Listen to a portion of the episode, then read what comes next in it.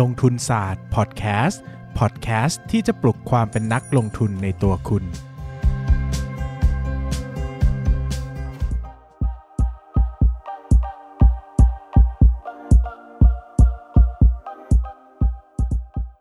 สวัสดีครับ ยินดีต้อนรับเข้าสู่รายการลงทุนศาสตร์พอดแคสต์รายการที่จะมาชวนทุกคนพัฒนาความรู้ด้านการเงินและการลงทุนไปด้วยกัน วันนี้นะครับก็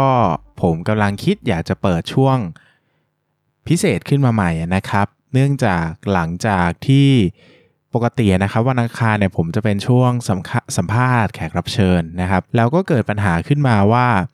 พอเกิดวิกฤตโควิด -19 เข้าไปเนี่ยนะครับ ก็ทำให้เกิด social distancing นะฮะปิดเมืองกันไป work from home กันไปนะครับ ผมก็ไม่ได้มีโอกาสสัมภาษณ์ใครเลยนะครับ ก็รู้สึกว่าอยากจะหาช่วงใหม่มาสร้าง ภาพให้มันดูสนุกตื่นเต้นมากขึ้นนะครับ ประกอบกับได้กลับมานั่งทบทวนดูว่า เอ้ย จริง ๆ มีอะไรที่พอจะเปิดเป็นช่วงรายการได้บ้างนะครับ ก็เลยตั้งขึ้นช่วงนี้มานะครับ ก็คือช่วงประสบการณ์ของผมนะครับ ก็จะเป็นช่วงที่บอกเล่าถึงประสบการณ์การลงทุนในอดีตของตนเองนะครับ แน่นอนว่าจะมีทั้งที่ประสบความสำเร็จ แล้วก็ขาดทุนด้วยนะครับ โดยที่ผมเนี่ยจะเล่าค่อนข้างละเอียดเลยนะครับ หมายถึงว่าตอนนั้นผมคิดยังไง อ่า คิดจะซื้อ จะถือ จะขายเพราะอะไรนะครับ ผมจะลงลึกให้เลยว่า เฮ้ย กระบวนการตั้งแต่ต้นจนจบเนี่ย มันเป็นยังไงบ้างนะนะครับ แล้วก็จะได้ให้ภาพที่มัน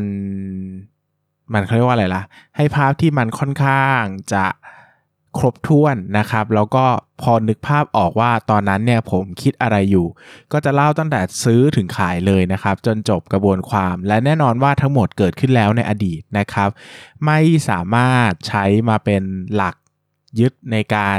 ซื้อถือหรือขายหลักทรัพย์ในปัจจุบันได้นะครับ แต่ก็ถือว่าเป็นประสบการณ์เล่าสู่กันฟังละกันนะครับ แน่นอนว่า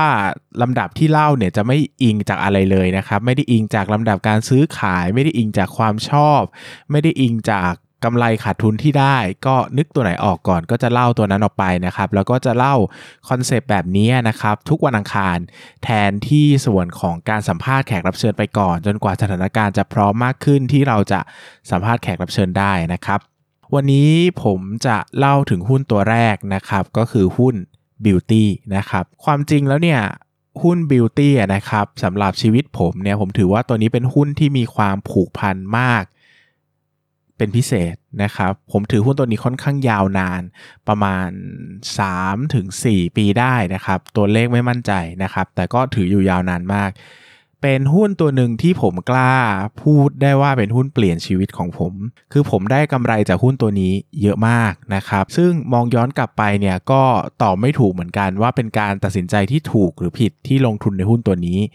แต่ท้ายที่สุดแล้วนะครับ มันก็ให้กำไรกับชีวิตผมได้มหาศาลเลยนะครับ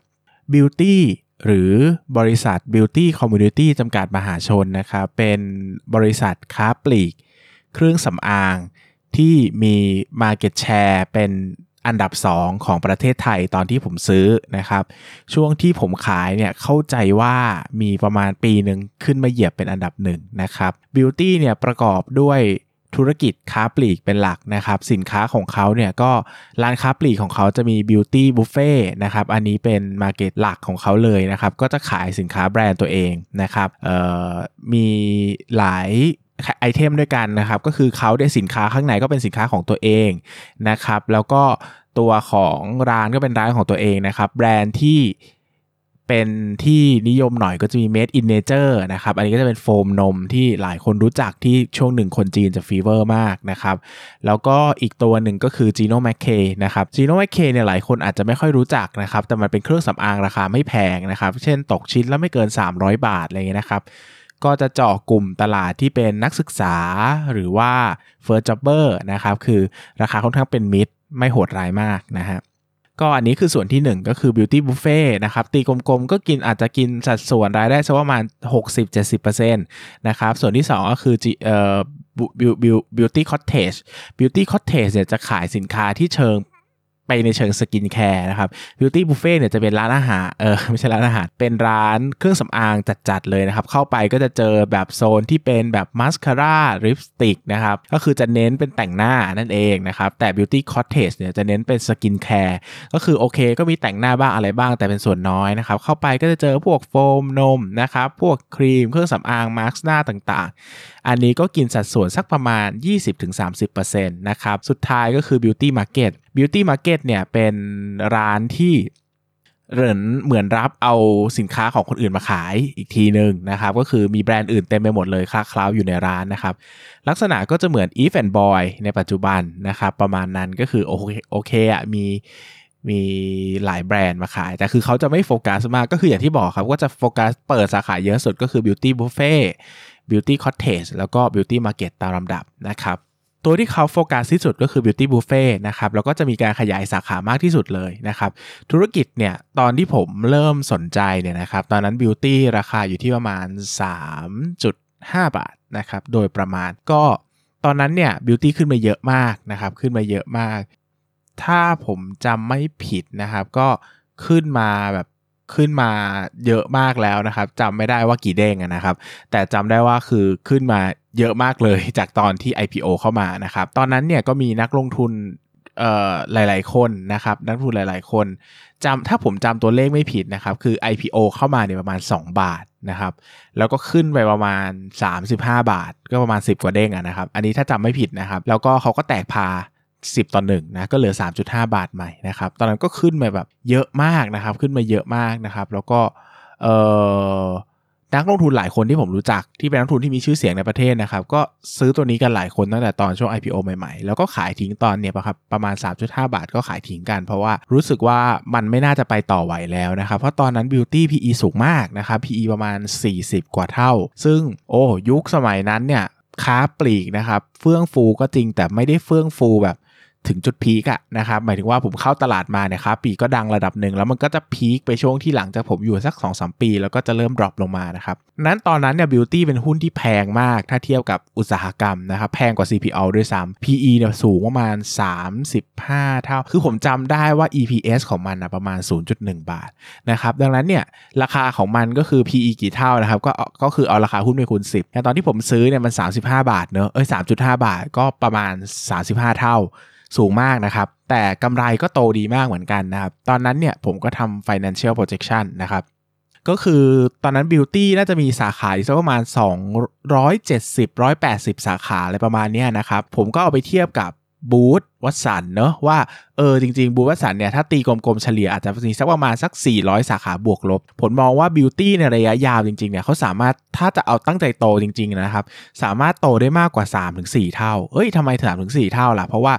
180 มันขึ้นไป 400อะตีเป็นวงกลม 200ที่200 ไป 400 น่าจะ 2 เท่าใช่ไหมแต่อย่าลืมว่า Beauty เนี่ยมันมีทั้ง Beauty Buffet Beauty Cottage แล้วก็ Beauty Market นะครับแล้วสินค้าเขาเป็นสินสินค้า segment กลางถึงล่าง ดังนั้นเนี่ยการเปิดสาขาของเขาเนี่ยมันเปิดได้ทั่วนะครับโลตัสอ่าโลตัสบิ๊กซีอะไรเงี้ยนะครับ คือมันไม่เหมือน Boots กับ Watsons ที่ราคาสินค้าเนี่ยเขาจะค่อนข้างเป็นอีกกลุ่มหนึ่งนะครับ ดังนั้นเขาเปิดโลตัสเนี่ยก็จะเปิดเป็นเล็กๆนะครับ หรือว่าก็อาจจะไม่ได้โฟกัสมากใน ในเขตต่างจังหวัดอะไรอย่างเงี้ยนะครับ แต่ถ้าเป็น Beauty เนี่ยคือเขาไปได้ค่อนข้างจะง่ายนะครับ แล้วก็สามารถมีได้มีได้หลายแบรนด์ในห้างเดียวนะครับ ผมมองว่าบริษัทเนี้ยนะครับสาขาของบริษัทเนี้ยน่าจะโตได้อีกสักประมาณ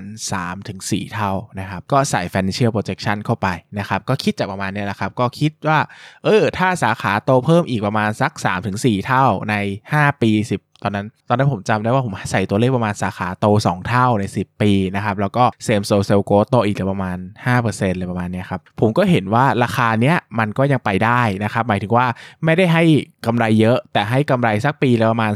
10-15%นะครับคิดประมาณนี้ ผมก็คิดว่า เออเราอยากเราอยากลองเสี่ยงกับบริษัทนี้ดูจังเลย เพราะว่าโดยส่วนตัวแล้วเนี่ยค่อนข้างรู้ว่าตัวของธุรกิจเครื่องสำอางเนี่ยเป็นธุรกิจที่มี กำไรขั้นต้นสูงมากนะครับ70-80%อยู่แล้ว เพราะว่าผมเป็นเภสัชเนอะผมก็รู้ว่าจริงๆต้นทุนของเครื่องสำอางมันไม่มีมันมันไม่ได้มีอะไรมากหรอกครับ มันขายมันขายการตลาดขายความหวังคนเป็นหลักนะครับดังนั้นเนี่ย Beauty ก็เลยเป็นหุ้นที่ผมสนใจมาก เพราะว่าถ้าเขาไม่ได้ทำเครื่องสำอางเองด้วยนะครับ ดังนั้นเนี่ยเขาค่อนข้างจะไม่ต้องแบก cost แบกภาระเยอะนะครับ ก็ซื้อมาขายไปแล้วก็มีหน้าร้านของตนเองนะครับทำโปรโมชั่นง่ายทำธุรกิจง่าย ก็เออ สนใจนะครับ ก็เลยตัดสินใจซื้อ Beauty ไปนะครับ หลังจากซื้อได้ไม่นานนะครับ ราคาหุ้นก็ตกลงมีวันหนึงตกมาร่วงมา1ฟลอร์ครับ จาก 3.5 บาทจำไม่ผิดจะเหลือมันขึ้นไปประมาณ 4 บาทกว่านะครับ แล้วก็ลงมาเหลือประมาณต่ำ3บาทอะตอนนั้นผมก็ตกใจมากว่าเกิดอะไรขึ้นนะครับ ช่วงเวลาผ่านที่ผมซื้อครั้งแรกไปไม่กี่มันไม่ถึง 3 เดือนอะคืองบงบยังไม่ออกอะครับผมก็ไม่เข้าใจว่าเกิดอะไรขึ้นนะครับ ตอนนั้นก็โทรถาม marketing โทรถามอะไรเงี้ยนะครับโทรถาม marketing เกิดอะไรไหมเช็คข่าวให้หน่อยนะครับ หรือว่า ถามฝั่งกองทุนให้หน่อยว่ามีอะไรเป็นพิเศษไหมนะครับ แล้วก็ลองดูหาข่าวดูงบการเงินอีกครั้งหนึ่งนะครับ ตอนนั้นงบการเงินมันดีมากนะครับ ผมก็เออ ก็ไม่น่าจะมีอะไรพลาดเนอะนะครับ ก็เลยตัดสินใจซื้ออีกไม้ใหญ่เลยนะครับ ก็ช่วงที่มันลงไปฟลอร์นั่นแหละ ก็ทำให้ต้นทุนของผมเนี่ยตกอยู่สักประมาณ 3 บาทได้โดยเฉลี่ยนะตอนนั้นนะครับ ก็ถือมานะครับ ก็ถือมา แล้วก็ระหว่างทางนั้นนะครับ ก็เวลาผ่านไปเนี่ย ใครกลับไปดูบิวตี้นะครับ ก็จะค้นพบว่า งบมันโตดีมากนะครับงบมันโตดีมากกำไรมันโตไตรมาสละ 50% 70%อะ คือมันไม่ได้โตแบบตัวนี้โตไตรมาสละ 15% 20%คนก็ถือว่าเก่งเนาะแต่ยุคนั้นมันโตทีละ 50% 70%นะครับ บางไตรมาสโตเกือบ 100%อะ มันโตแบบมหาศาลแบบมหาศาลจริง ๆ นะครับ ซึ่งแน่นอนว่าการเติบโตระดับนี้ผลักดันราคาหุ้นได้ไม่หยุดเลยนะครับ ผมถือได้สัก ไม่ถึงปีนะครับราคาหุ้นก็ขึ้นไปหนึ่งเด้งแล้วนะครับก็ขึ้นไปแตะแถวประมาณ 6 บาท 7 บาท ตอนนั้นผมก็ลอง valuation ใหม่ดูอีกครั้งนะครับ PE ก็อยู่ประมาณเท่าเดิมครับ3 30 40 เท่าอะไรเงี้ยนะครับด้วยเพราะว่ากำไรมันโตนะครับราคามันโตมันก็ PE มันก็ไล่เลี่ยไปตามเดิม ผมก็ตัดสินใจซื้อไม้ใหญ่อีกครั้งหนึ่งนะครับก็กลายเป็นช็อตสำคัญที่ทำให้ Beauty เนี่ยเป็นสัดส่วนพอร์ตที่ใหญ่มากสำหรับผมนะครับเพราะว่าผมซื้อเติมไปนะครับต้นทุนก็ตกลงเหลือสักประมาณ 3 4 4 บาทประมาณเนี้ยนะครับก็ตีกลมๆสัก 4 บาทไม่เกิน 5 บาทนะครับก็ผมก็ซื้อเพิ่มเรื่อยๆ ระหว่างทางนะครับแล้วก็ดูงบเป็นหุ้นที่ตามงบการเงินละเอียดมาก เพราะว่าถือเยอะแล้วงบการเงินมันก็ดีตลอดนะครับตอนนั้นเนี่ยที่บิวตี้โตเยอะๆนะครับก็ต้องยอมรับว่าเขาไม่ได้โตมาจาก ออแกนิกอะคือเขาไม่ได้โตมาด้วยภายในของตัวเอง เนื่องจากตอนนั้นเนี่ยโฟมนมเนี่ยเป็นที่นิยมมากนะครับ ใครทันเนี่ยจะรู้ว่าโฟมนม made in nature นะขวดละประมาณ 180เนี่ยนิยมมากในหมู่คนจีน ไม่รู้เป็นเพราะอะไรนะครับ แต่มันดังมาก ซึ่งผมค่อนข้างมั่นใจว่ามันไม่ได้ดังแบบมโนไปเองนะครับ เพราะว่าผมเนี่ยก็เข้าไปในพวกเว็บไซต์ของ Taobao Alibaba นะครับ ไปดูคนที่เขาหิ้วโฟมนมไปขายเนี่ย มันก็มีคนหิ้วไปขายจริงๆนะครับหิ้วไปขายขวดละ 400 500 หรือว่าไปยืนดูในร้านเนี่ยมันก็มีคนมาเหมาโฟมนมจริงๆนะครับหมายถึงว่ามีคนมาซื้อเป็นลังๆเลยนะครับใครไปที่สาขาสยามสแควร์เนี่ยจะเจอว่าลังเนี่ยตั้งกองอยู่หน้าร้านเลยนะครับช่วงนั้นเพราะว่ามันขายไม่ทันอะมันเอามาลงยังไม่ทันแกะเลยคนก็มีคนมาเหมาไปมาเหมาไปนะครับภาพรวมมันก็เลยดีแบบดีมากๆนะครับดีแบบ มหาศาลแล้วช่วงนั้นก็เป็นช่วงที่คนจีนเดิน ทางเข้ามาท่องเที่ยวประเทศไทยเยอะมากนะครับโอ้โหบิวตี้นี่กลายเป็นหุ้นที่ได้ผลประโยชน์จากการท่องเที่ยวเต็มๆทั้งๆที่เป็นหุ้นค้าปลีกนะครับ ก็บิวตี้ก็โตมาเรื่อยๆนะครับโตมาจากวันแรกที่ผมซื้อในวัน 3 บาทนะครับ ก็ขึ้นมา ทำจุดสูงสุดอยู่ที่จำเลขได้แม่นยำมากนะครับ 23.7 บาท ผมไม่ได้ขายนะครับ ตอนนั้น PE สูงมากประมาณ 50 60 หรือ 70 เท่าจำไม่ได้นะครับ ก็มันสูงมากจริง ๆ นะครับ แต่ก็มีประเด็นอีกหลายอย่าง คือตอนนั้นน่ะลิปเอ่อลิปสติก number one ตอนนั้นก็ดังมากนะครับ ก็กลายเป็นกระแส fever อีกครั้งว่าหลังจากโฟมนมเริ่ม drop เขาก็ได้ Beauty Cottage นะครับ ที่มีลิป number one เนี่ย โดดขึ้นมาอีกครั้งหนึ่งนะครับ ซึ่งการกระโดดครั้งนี้นะให้ผล กำไรเติบโตอีกมหาศาลอีกครั้งนะครับ Beauty ก็กลับมาเจอจรัสอีกครั้งหนึ่งก็ตัวลิปสติกนะครับจำได้ว่าปีไหนไม่รู้นะ แต่รู้ว่ามันเริ่มขายดีประมาณไตรมาสหนึ่งไตรมาสสองไตรมาสสามนี้กระฉูดเลยครับ โตแบบเป็นร้อยเปอร์เซ็นต์อะโตแบบโอ้โหแบบหุ้นขึ้นแบบไม่หยุดไม่หย่อนนะ PE 60 ตอนนั้นนักวิเคราะห์ถึงขั้นพูดว่า PE 60 เท่าไม่แพงนะครับ ผมจำได้เลย มันเป็นราคาที่มหาศาลมากนะครับ แล้วก็คนทุกคนก็มองไปว่า โอ้โห ตอนนั้นเนี่ยบิวตี้นะครับ จำได้เลยว่า Market Cap มันเนี่ยประมาณ 3.5 ต่อเอ่อ3.5 ต่อ1 1หมื่นล้านบาทนะครับนะแปลว่ามันขึ้นไปแถว 21 บาทเนี่ยก็ 60,000 ล้านแล้วอะซึ่งมันมหาศาลมาก ๆ นะครับ โอ้โห คิดดูสิ หุ้น specialty store อะครับ ร้านขายเครื่องสำอางอะธุรกิจมูลค่า 60,000 70,000 ล้านอะใช่ไหมครับ แพงกว่า T-Cap อีกอะ T-Cap ตอนนั้นยังสัก 50,000 ล้านเองมั้งคือแบบ โอ้โห มูลค่ามันมหาศาลแบบมาก ๆ นะครับ ก็เริ่มเกิดเขาร้ายนะครับ เขาไม่ดีนะครับ เนื่องจากไตรมาสสี่นะครับ ที่มันเป็นไตรมาสสี่ของปีที่ขาย Beauty Cottage ดีเนี่ยกำไรมันดรอปนะครับถ้าเอาจริงคือกำไรไม่โตนะครับ แต่ไตรมาสสามเนี่ยกำไรมันเอ่อมากมันเยอะมากนะครับเขาเนี่ยตัดจ่ายไปส่วนหนึ่งนะครับ เพื่อไปจ่ายนู่นคือตัดสำรองไว้ส่วนหนึ่งเอาง่ายๆนะครับ ก็เหมือนทำให้ตัวกำไรเนี่ย มัน drop ลงนะครับ drop จากความเป็นจริงลงทั้งทั้งที่มันควรจะมากกว่านี้นะเขาไปตั้งค่าสำรองไว้ drop ลง แล้วก็เอามาเกลี่ยกับไตรมาสสี่ให้ไตรมาสสี่อะมันโตนิดหน่อย คือไม่ถึงกับ drop แต่ถ้าไปนั่งแกะงบจริง ๆ แล้วเนี่ยจะรู้ว่าสัญญาณมันมาตั้งแต่ไตรมาส3แล้วนะครับที่เขาอั้นไว้นะครับแล้วก็ไตรมาส4เนี่ยก็เริ่ม drop นะครับแต่เขาเอาไปโปะภาพรวมมันก็เลยไม่ได้ดูแย่นะครับอีกอย่างหนึ่งก็คือ พอมันเป็นไตรมาสสี่เนี่ยคนจะไม่ค่อยแกะงบรายไตรมาสเท่าไหร่เพราะว่ามันมันมันแบบมันต้องแก้ตัวเลขเยอะนะครับก็คนจำนวนมากก็ไม่ค่อยรู้สึกอะไรแต่ราคาหุ้นเริ่มตกแล้วนะครับก็ 23 บาทเนี่ยก็ 23.7 ก็ลงมาเหลือแถวประมาณสักต่ำ20นะครับแล้วลงมาสัก 20%ได้ ตอนนั้นเนี่ยก่อนที่มันจะขึ้นช่วงที่ลิฟต์นัมเบอร์นายขายดีที่สุดประมาณไตรมาส3เนี่ยผู้บริหารได้ขายหุ้นล็อตใหญ่ มากนะครับ กี่พันล้านก็ไม่รู้จำไม่ได้ แต่รู้ว่าเยอะมากๆนะครับ คือขายจนสัดส่วนการถือหุ้นตัวเองต่ำลงมาเยอะนะครับ ให้กับนักลงทุนสถาบันนะครับ ก็ก็เป็นจุดที่หลายคนกังวลมากนะครับ เพราะว่าผู้บริหารเคยบอกแล้วว่า จะถ้าจะไม่ผิดจะไม่ขายหุ้นจนเหลือต่ำกว่า 20%อะไรประมาณนี้ครับเคยพูดอยู่บ่อยครั้งเพราะตอนแรกเขาถือหุ้น 70%เนี่ยแล้วเขาก็ทยอยขายทยอยขายไปตลอดทางนะครับจนวันนึงมาต่ำกว่า 20%ที่จุดที่เขาบอกว่าเหมือนว่าเขาจะไม่ไม่ไม่ต่ำกว่านี้คนหลายคนก็กังวลว่าเฮ้ยอันนี้คือเขาจะ exit หรือเปล่า เขาจะออกจากธุรกิจหรือเปล่านะครับแต่เขาก็ออกมายืนยันหลายครั้งว่าเออตัวตัวนายเออนายแพทย์สวินไกรภูเบศเนี่ยนะครับก็ เออเอามาพูดหลายครั้งว่าเขาก็ไม่ได้ขายหรอกเขารักอะไรอย่างเงี้ยนะครับหมายถึงว่าเขาก็ไม่ได้ออกไปไหนเขาก็เออต้องการสภาพคล่องอะไรเขาก็พูดไปนะครับตอนนั้นก็เริ่มกังวลแล้วว่าเฮ้ยมัน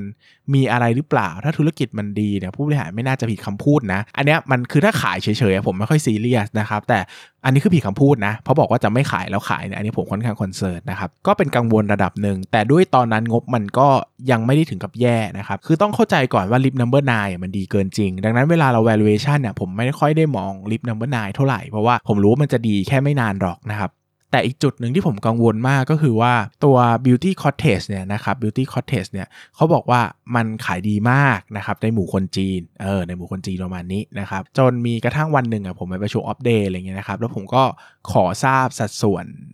ลูกค้าที่ที่ซื้อลิฟตัวนี้นะครับ ว่าเอ้ยผมอยากทราบสัดส่วนลูกค้าใน beauty cottage หน่อยว่าเป็นกลุ่มลูกค้าคนไหนเป็นหลักอะไรเงี้ยนะครับคำตอบที่ได้คือทำให้ผมตกใจมาก เพราะว่า มันเป็นคำตอบว่าคนไทย ผมก็เลยตกใจว่าอ้าวแล้วใครมาซื้อลิปนัมเบอร์นไป ถ้าไม่ใช่คนจีนใช่ไหมเพราะว่ามันเขาบอกว่าขายดีมาก เพราะว่าลิปเพราะว่าคนจีน เอ้ย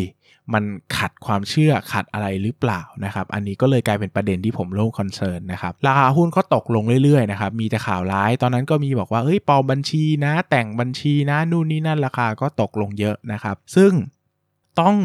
พูดตามตรงนะครับว่าผมเนี่ยขายหุ้นบิวตี้ไปทั้งหมดเลยประมาณ 18 บาทนะครับ ซึ่งต้องยอมรับว่าไม่ได้ขายเพราะความรู้ ไม่ได้ขายเพราะความฉลาด หรือไม่ได้ขายเพราะวินัยเลยนะครับ ตอนนั้นเนี่ยผม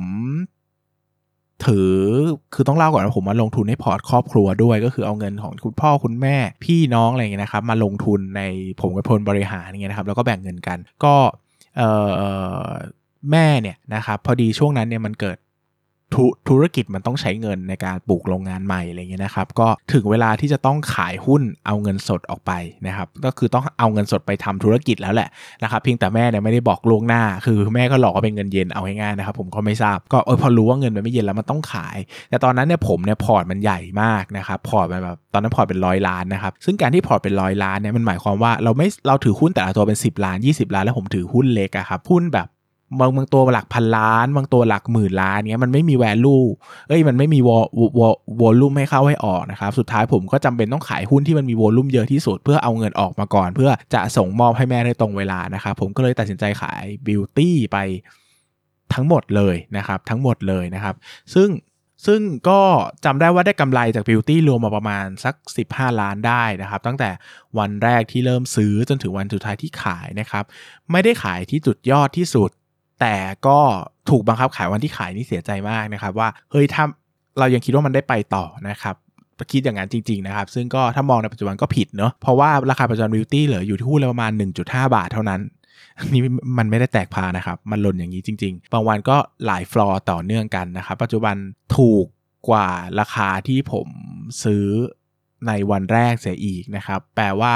ถ้าผมถือจนวันนี้ผมจะไม่เหลืออะไรเลยนะครับ อันนี้ก็อาจจะเป็นนิทานสอนใจได้ว่า เออ แบบการถือหุ้นยาวก็ไม่ได้การันตีทุกอย่างนะครับ ถึงเวลาขายก็ต้องขาย Beauty จึงกลายเป็นหุ้นที่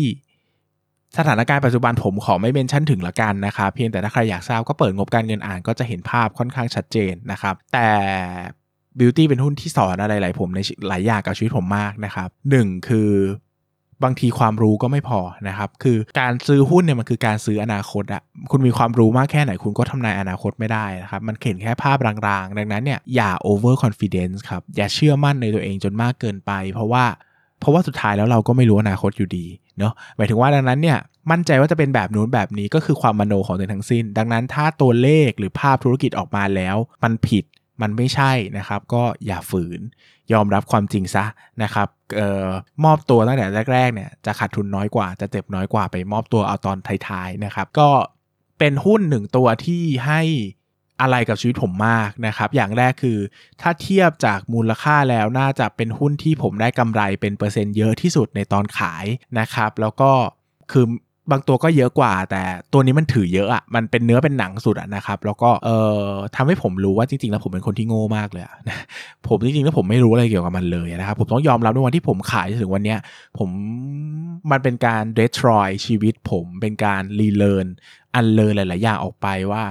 ผมกลายเป็นคนที่แต่ก่อนผมค่อนข้างจะเชื่อมั่นในตัวเองสูงมากในการลงทุนอย่างบิวตี้เนี่ยผมรู้สึกว่าผมตีแตกมากนะครับ ได้กำไร 7 เด้ง 8 เด้งอะ7เด้งอะครับจากหุ้นตัวเดียวโหเปลี่ยนชีวิตมาก ทั้งที่เข้าตลาดแค่ปีเดียว แต่ได้กำไรผลจากผลตอบแทนจากหุ้นเนี่ยเจ็ดเด้งนะครับหกร้อยเปอร์เซ็นต์ตอนนั้นผมคิดว่าเก่งมากเลยนะนะพูดกันตรงๆนะครับก็สำหรับคนฟังพอดแคสต์ผมก็ถือว่าเป็น เป็นเพื่อนกันแล้วกันนะครับ ก็เพื่อนรู้ว่าตอนนั้นผมเข้าใจว่าผมเก่งมากนะครับจนกระทั่งถึงวันที่ขายจนถึงวันนี้ผมรู้ผมรู้ตัวแล้วผมรู้น้อยมากนะครับ เป็นแค่นักลงทุนธรรมดาธรรมดาคนหนึ่งที่ไม่ได้เก่ง ไม่ได้มีความสามารถ แล้วก็ไม่ได้เข้าใจอะไรมันมากมายขนาดนั้นนะครับ สุดท้ายแล้วเรื่องนี้ทำให้ผมเข้าใจชีวิตตัวเองมากขึ้น ปรับตัวอยู่กับปัจจุบันมากขึ้น แล้วก็ไม่หยิ่งพยองไม่ยะโสโอหังกับตลาดหุ้นจนเกินไปนะครับ สุดท้ายเนี้ยผมอยากฝากข้อคิดไว้ให้คนฟังข้อหนึ่งสำหรับประสบการณ์หุ้นของผมมานะครับ ก็เป็นนักลงทุนนะครับ ก็อย่าหยิ่งกับตลาดหุ้นมากนะครับ คือเราไม่เชื่อตลาดหุ้นได้ แต่หลายครั้งต้องฟังนะครับ ต้องฟังว่าตลาดหุ้นคิดอะไรนะครับ อย่าเชื่อมั่นว่าเราเป็น 1%ที่ถูก เพราะเราอาจจะเป็น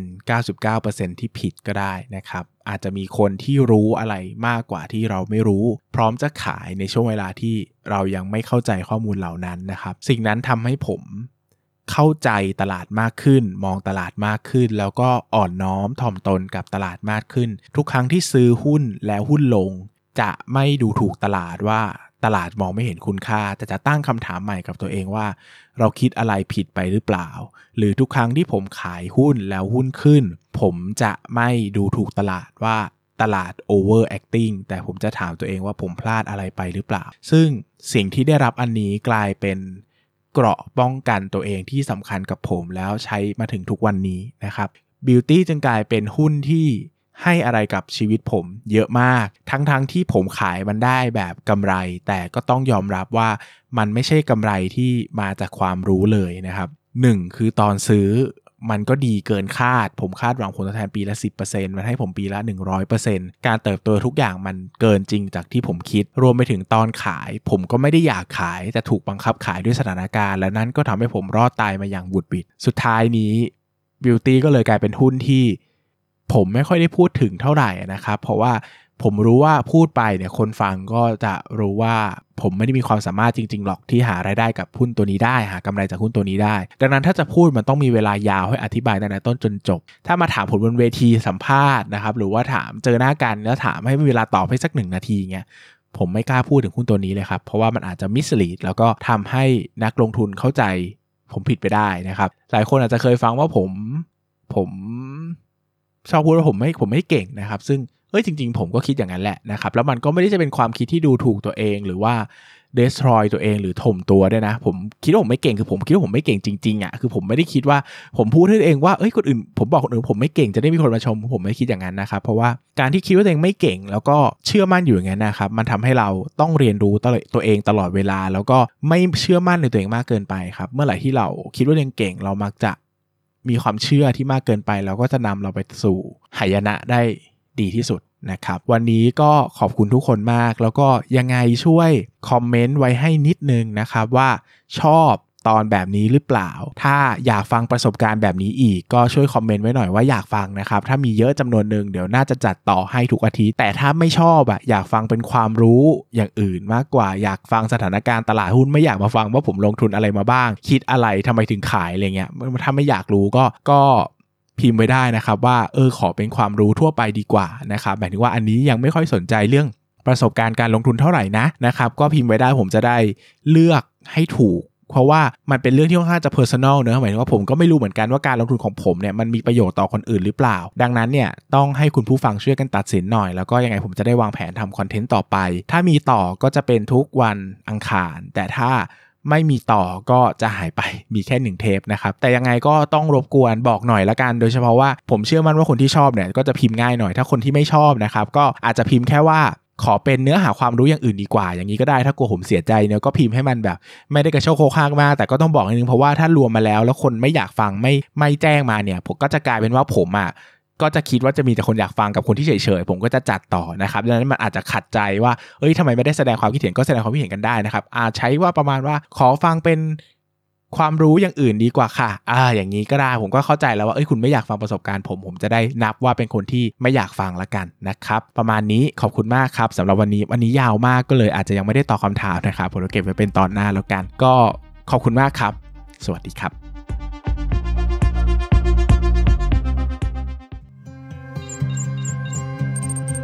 อย่าลืมกดติดตามลงทุนศาสตร์ในช่องทางพอดแคสต์เพลเยอร์ที่คุณใช้ แล้วกลับมาปลุกความเป็นนักลงทุนกันใหม่ในลงทุนศาสตร์พอดแคสต์